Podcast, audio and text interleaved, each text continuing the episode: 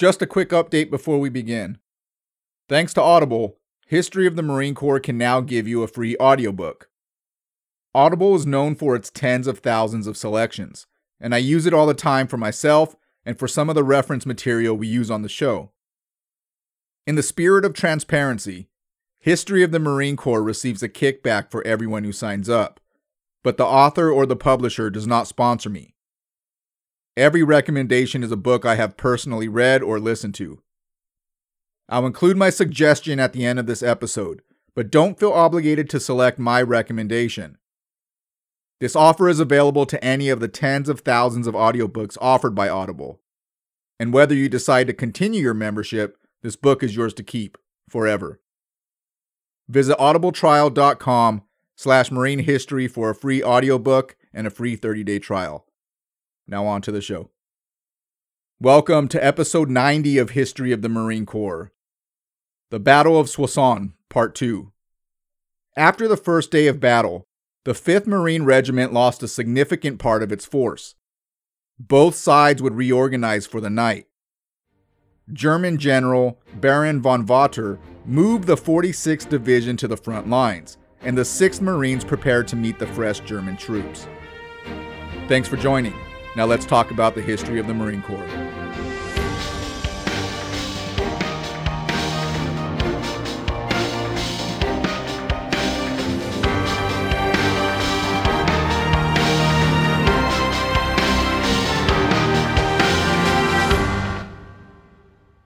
The first day of battle was challenging for the 5th Marines. German resistance resulted in more than 450 casualties. Neither side attacked that night, and the German and Allied forces used the quiet to prepare for the next day. The fighting 5th would have some much needed rest, as much rest as you can have in a war zone, and the 6th Marines would fight in their place. At 0630, Marines left their camp and started to advance towards the German location. At 8:25, they reached their spot. The terrain at Soissons was not ideal for the Marines. The Germans were more than half a mile away, and US troops had to travel across a relatively featureless battlefield with no cover and little concealment. Waist high wheat was the only thing troops had to hide from the Germans. Major Robert Denig, recounted the start of the battle. We formed up in a sunken road that was perpendicular to the enemy's front. Hughes right, Holcomb's left, Sibley in support. I hear Lieutenant Overton call to one of his friends to send a certain pin to his mother should he get hit. Unquote. Marines were supported by the 2nd Field Artillery and French tanks. The Germans prepared well and they built up their lines to stop Allied forces from taking the road. German General Baron von Watter moved entire divisions to help with the defense. This location was one of the most important on the entire front, and command ordered it to be held at all costs. The 6 Marines advanced on a front that stretched 2,500 yards with the 1st Battalion, commanded by Hughes, on the right, and the 2nd Battalion by Holcomb on the left. Sergeant Donald Paradis of the 80th Company describes that day. Quote, Our company moved out in two waves, about 50 yards between waves. Our battalion headquarters, consisting of about 30 men, also moved in two waves, just back of the 80th Company's second wave. It was about a thousand yards to the German lines, and as we started forward, the German shell fire concentrated just a couple of hundred yards in front of their lines. The concentration was so great that it seemed like a black curtain, and it seemed to me that Colonel Holcomb was headed for the thickest and blackest part of that German line. Unquote. German artillery was very efficient that day, and their bombardment combined with the machine guns slaughtered the assaulting battalions. Within 30 minutes, the number of Marines cut down was so significant that two companies were sent in to fill the gaps. It was only 8:55 in the morning. Sibley sent the 84th Company to the left of the 1st Battalion and the 83rd to the right of the 2nd Battalion. Sergeant Jerry Thomas recounts, quote, We formed right up soon after daybreak. My battalion came up out of the Vierzy ravine and deployed on the edge of the wheat field. The Germans, who were over on the right on a hill, spotted us. They started throwing machine gun bullets at us. I could see Holcomb's battalion come out of the orchard, way off to our left, and deploy and move out. We lay there, and after a while, we heard rumbling. It was the tanks. When the tanks passed through, the command forward came.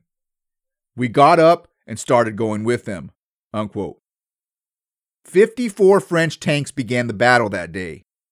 Only 28 were still operational during this attack. They were the prime target for artillery. And Germans would destroy 11 more during the morning fight. Sergeant Gus Goldberg stated, quote, Some of our men were hit before we got started. The whistle blew, and we were off, behind a platoon of Whippet tanks. These tanks were a great help to the infantry in cleaning out machine gun nests, but I would rather take my chances without them rather than follow them because they draw artillery fire. Unquote. At 10 a.m., the 96th Company reached their location, but flanking support couldn't keep up. The Moroccans to the left were hit hard during this attack. They fell behind, and as a result, the 96 received many casualties on their open flank. In two hours, they had 26 killed and 56 wounded. Every officer in the company was a casualty. Lieutenant Clifford Cates recounts, quote, The Moroccans that were supposed to have attacked on our left didn't appear at all. We broke the first German lines without too much trouble. By that time, though, we were catching Billy Hell. I had just remarked to this sergeant of mine close to me Look at Captains Woodworth and Robertson getting right together there. That's bad business. I hadn't any more than said it when a shell hit close to them and they both went down. By that time, the other lieutenants had all been wounded, and I was the only one left out of the company. I tried to take charge, but just about that time, a whole bunch of Germans jumped up out of the trench and started running, and our men went after them like a bunch of coyotes. With that, it was bedlam. I was never able to organize them again. I kept the attack going for about a kilometer, I guess. By that time, though, we were getting terrific fire from our left flank. The attack just petered out. We were up near an old sugar mill, and that's where I wrote that message to Major Holcomb. I think I said, I have 20 men out of my company, or out of my battalion, and a few stragglers. And I wound up saying, I will hold. By that time, though, I had a pretty bad wound across my knee. Unquote. The wound Cates mentioned would earn him a nickname. He was hit by a shell fragment, and the force of the shrapnel literally tore his pants off. Cates tied a blanket around his waist, which made it look like he was wearing a kilt. He was called Kilty. The losses of the original front lines were more than 50%. The casualties were so high that it was impossible to evacuate any wounded. Overton was killed that day, and Denig took it hard. He recounted, quote, Overton was hit by a big piece of shell and fell. Afterward, I heard that he was buried that night, and the pin for his mother was found. Unquote. These stories always hit me hard. Hearing the frontline troops lost more than 50% of their strength is a real revelation on the challenges Allied forces faced during this war. But for me, something is lost in these numbers. The personal story of Overton, of any Marine, or any troop fighting in the war, makes it personal. This is the part of history I'm most fascinated with, which is why I quote so many people during each episode. To get a sense of what any of these wars were like, you need to go to the troops. During this advance, there's another interesting story about Marine Sergeant Goldberg. During this battle, he rushed a few hundred yards towards the Germans. He felt a pain in his right leg, and he looked. There were two bullet holes from a machine gun. He tried to advance, but he was knocked down from another round. Unable to move, he hugged the ground and tried to drink from his canteen, but it was empty. He saw a corpse lying next to him, reached over for his canteen, but that was empty as well. This was at 10 in the morning, and the Marine stayed there throughout the battle, with artillery shells falling next to him and machine gun fire going over his head. It was still morning, and the Germans weren't done attacking. They launched a devastating artillery attack on the Marines. Private James Hatcher recounts, quote, The artillery barrage descended in earnest. Many men were falling torn and mangled beyond description. The shells seemed to come in one solid, screaming, rushing stream. The ground seemed alive with bursting geysers of smoke and dust. By this time, some of the enemy's artillery was firing at point blank range, and one shell passed so close to my head, the rush of air nearly shoved me off my feet. Unquote. This was a rough time for the Marines, and a few of them saw their brothers literally decapitated by German artillery fire. At this point of the battle, it seemed like things were done for the Marines. The remaining men took cover in the half completed trenches left by the Germans. Marine Sergeant Paradis tells the story quote, We reached the German front lines and found a series of foxholes that they had abandoned. What few of us that were left fell into these foxholes. We even piled on top of each other to seek cover from that murderous shell fire. I laid there, with every muscle in my body twitching, hardly knowing what I was doing. We could hear the wounded calling for help, but very little could be done for them until after dark came. Our advance had not taken long. We were in the German foxholes probably by 9 9:30, and from then until 4 p.m. The shell fire, machine gun, and rifle fire never gave up. Unquote. Marine Private Carl Brannen was also in a dire situation. He thought he was the only survivor of Overton's platoon. Quote, in 30 or 45 minutes, our regiment had been almost annihilated. The field which had been recently crossed was strewn with dead and dying. Unquote. Denig emotionally recounts hearing the casualties call out for help in the wheat fields that day, saying that their cries would get weaker and weaker until they died out. The 6th Marines were in dire straits, and no more reinforcements were coming. At 1330, Harbord gave the following order to the 6th quote, The division commander desires that you dig in and entrench your present position and hold it at all costs. No further advance is to be made for the present. He desires to congratulate your command upon its gallant conduct in the face of severe casualties. Unquote. But the 6th Marines didn't need this advice. They were already dug in, and the 2nd Division didn't make further progress that day. Their mission changed to evacuate the thousands of casualties. Major Sibley sent a simple status report to Lee that night. Quote, Situation worse than I had wished to believe. Unquote. Sergeant Thomas was the senior Marine left in Overton's 75th Company. He crawled to each fighting hole, trying to find remaining Marines. As night fell, Marines sent water parties to help the wounded. They started to gather up those who were injured on the battlefield and move them to a safer location. The Marines held their position that day. The occasional planes were circling above, and U.S. troops fired at them with their rifles and machine guns, but their attacks did very little damage. At 1840, Lee sent a status report to his brigade commander, Neville. Quote, I'm enclosing two sketches of positions of 1st and 3rd battalions.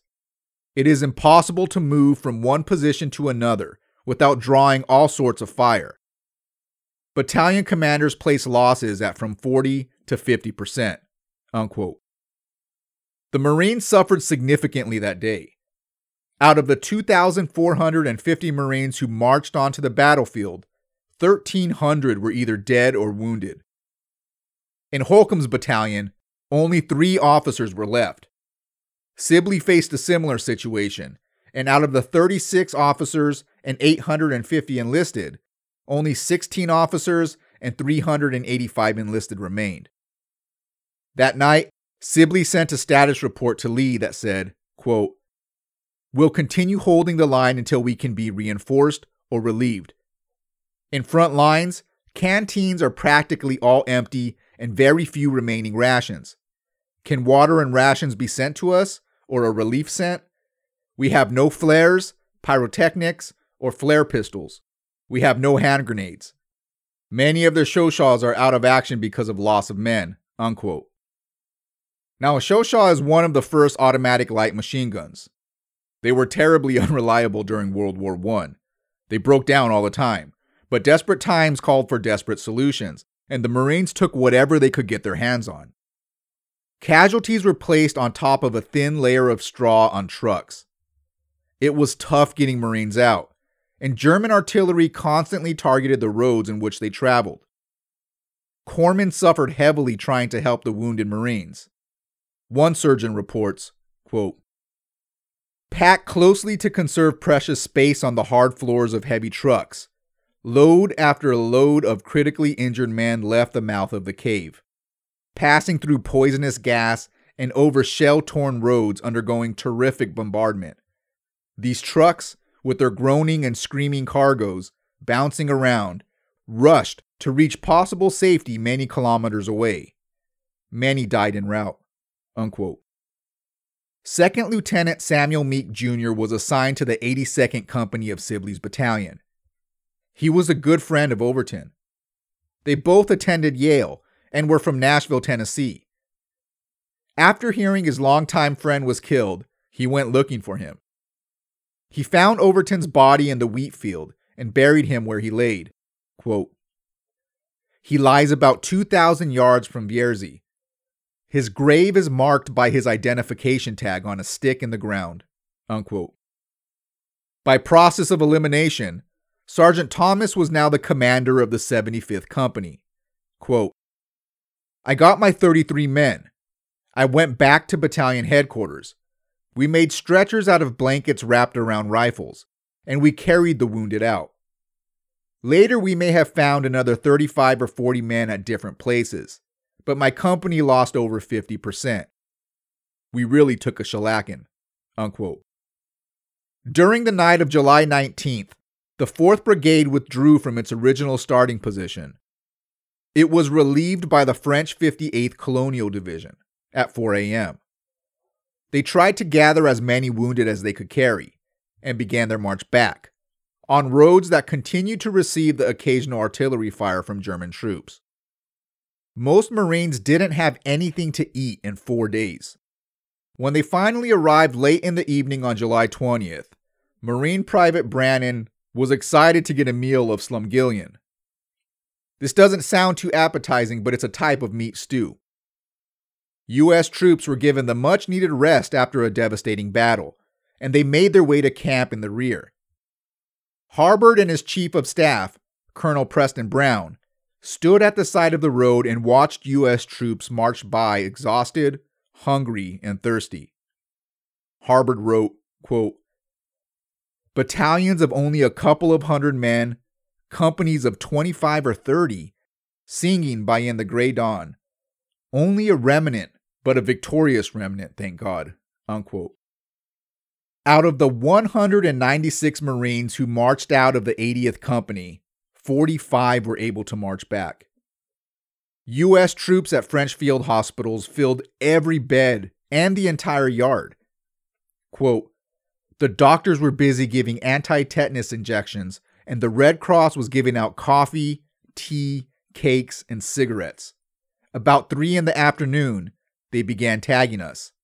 Those not too seriously wounded were marked evacuate, and the serious cases were marked operate here.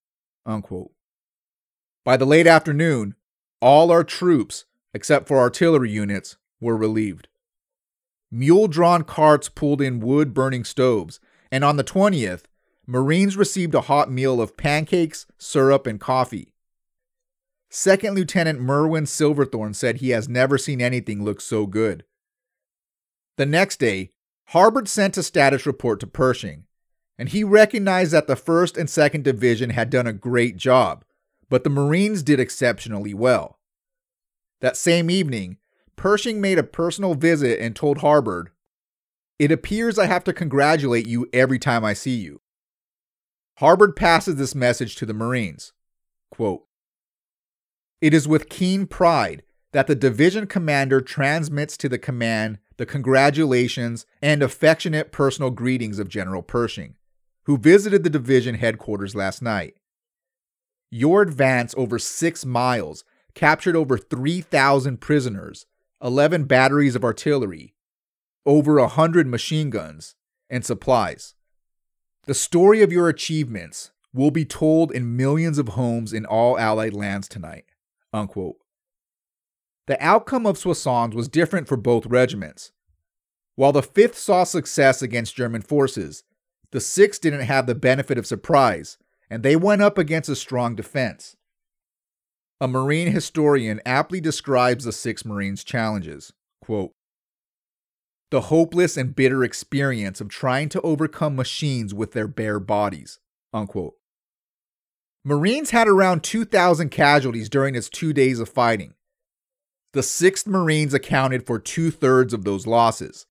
But despite the devastating cost, the Marines, combined with the U.S. Army and the Moroccan divisions, were credited for destroying German lines and forcing them to start their retreat. This was the beginning of the end for Germany, and their retreat at Soissons continued until the war was over. But despite the victory, the Marines lost a lot of men, and the memory of their fallen brothers started to kick in. Private Hatcher was marching back through the forest after Soissons, and he recounted the march. Quote, Someone started singing the old marching song, Hail, Hail, the gang's all here. As usual, the column joined in the song, but after a few words, the singing died away, and the little column marched along in silence. Those few words had brought home all too plainly the fact that the gang was not all here. Unquote. After resting for a few days, the division moved to the town of Nancy, and they began to form another unit that would take over part of the front. 2,000 replacements were absorbed into the Marine Brigade. The U.S. troop casualty was enormous. In his final report, General Pershing said, quote, Due to the magnificent dash and power displayed in the field of Soissons by our 1st and 2nd Division, the tide of war was definitely turned in favor of the Allies. Unquote.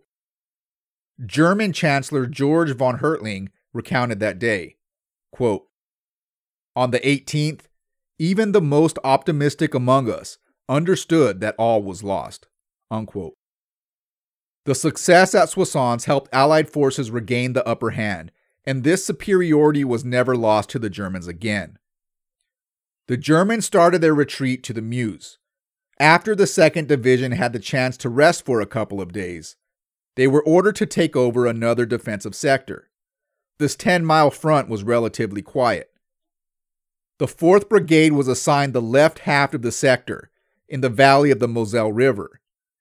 The Marines were split in half, and the 5th Regiment took the east bank while the 6th took the west. The 2nd Battalion of each regiment was placed in front, on a line that stretched for more than two miles. There wouldn't be too much activity for the Marines in this sector. They used this opportunity to improve the front lines and train new Marines on trench warfare. The only activity they saw was a group of Germans sneaking in around no man's land, trying to cut some wire. The exceptional performance at Belleau Wood and Soissons convinced Allied leadership that the Marines' talent shouldn't be wasted in such a quiet part of the Western Front. On August 12th, the 82nd American Division relieved the Marines, and they headed to St. Mihiel. Thanks for listening.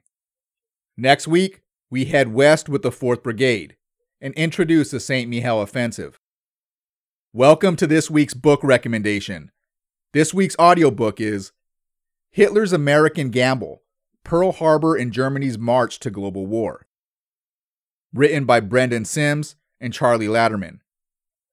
This book was just released about a week ago, and I stumbled on it by chance while doing some early Christmas shopping and decided to get myself a little something. It's an interesting look into the start of World War II and focuses on the five days between Pearl Harbor and when Germany declared war on the United States. This book reviews Hitler's decision to declare war on the US. There was a calculated risk to his decision, which I wasn't aware of until this book. We're still a few months away from World War II, but this book provides great information on the decisions leading up to the United States entry into the war. Visit audibletrial.com slash marine history for a free copy of this audiobook and a free 30-day trial. If you like what you're hearing, check out historyofthemarinecorps.com. Here you can subscribe to our newsletter, find out more information about each show, and look at references used for each episode. We're also on Facebook and Twitter at Marine History and on Instagram at History of the Marines. If you're enjoying the podcast, tell a friend. We count on listeners like you to share, and any help would be greatly appreciated. If you don't like what you hear, please contact us through historyofthemarinecorps.com and let us know why. I'm always looking for ways to improve. Thanks for listening and Semper Fi.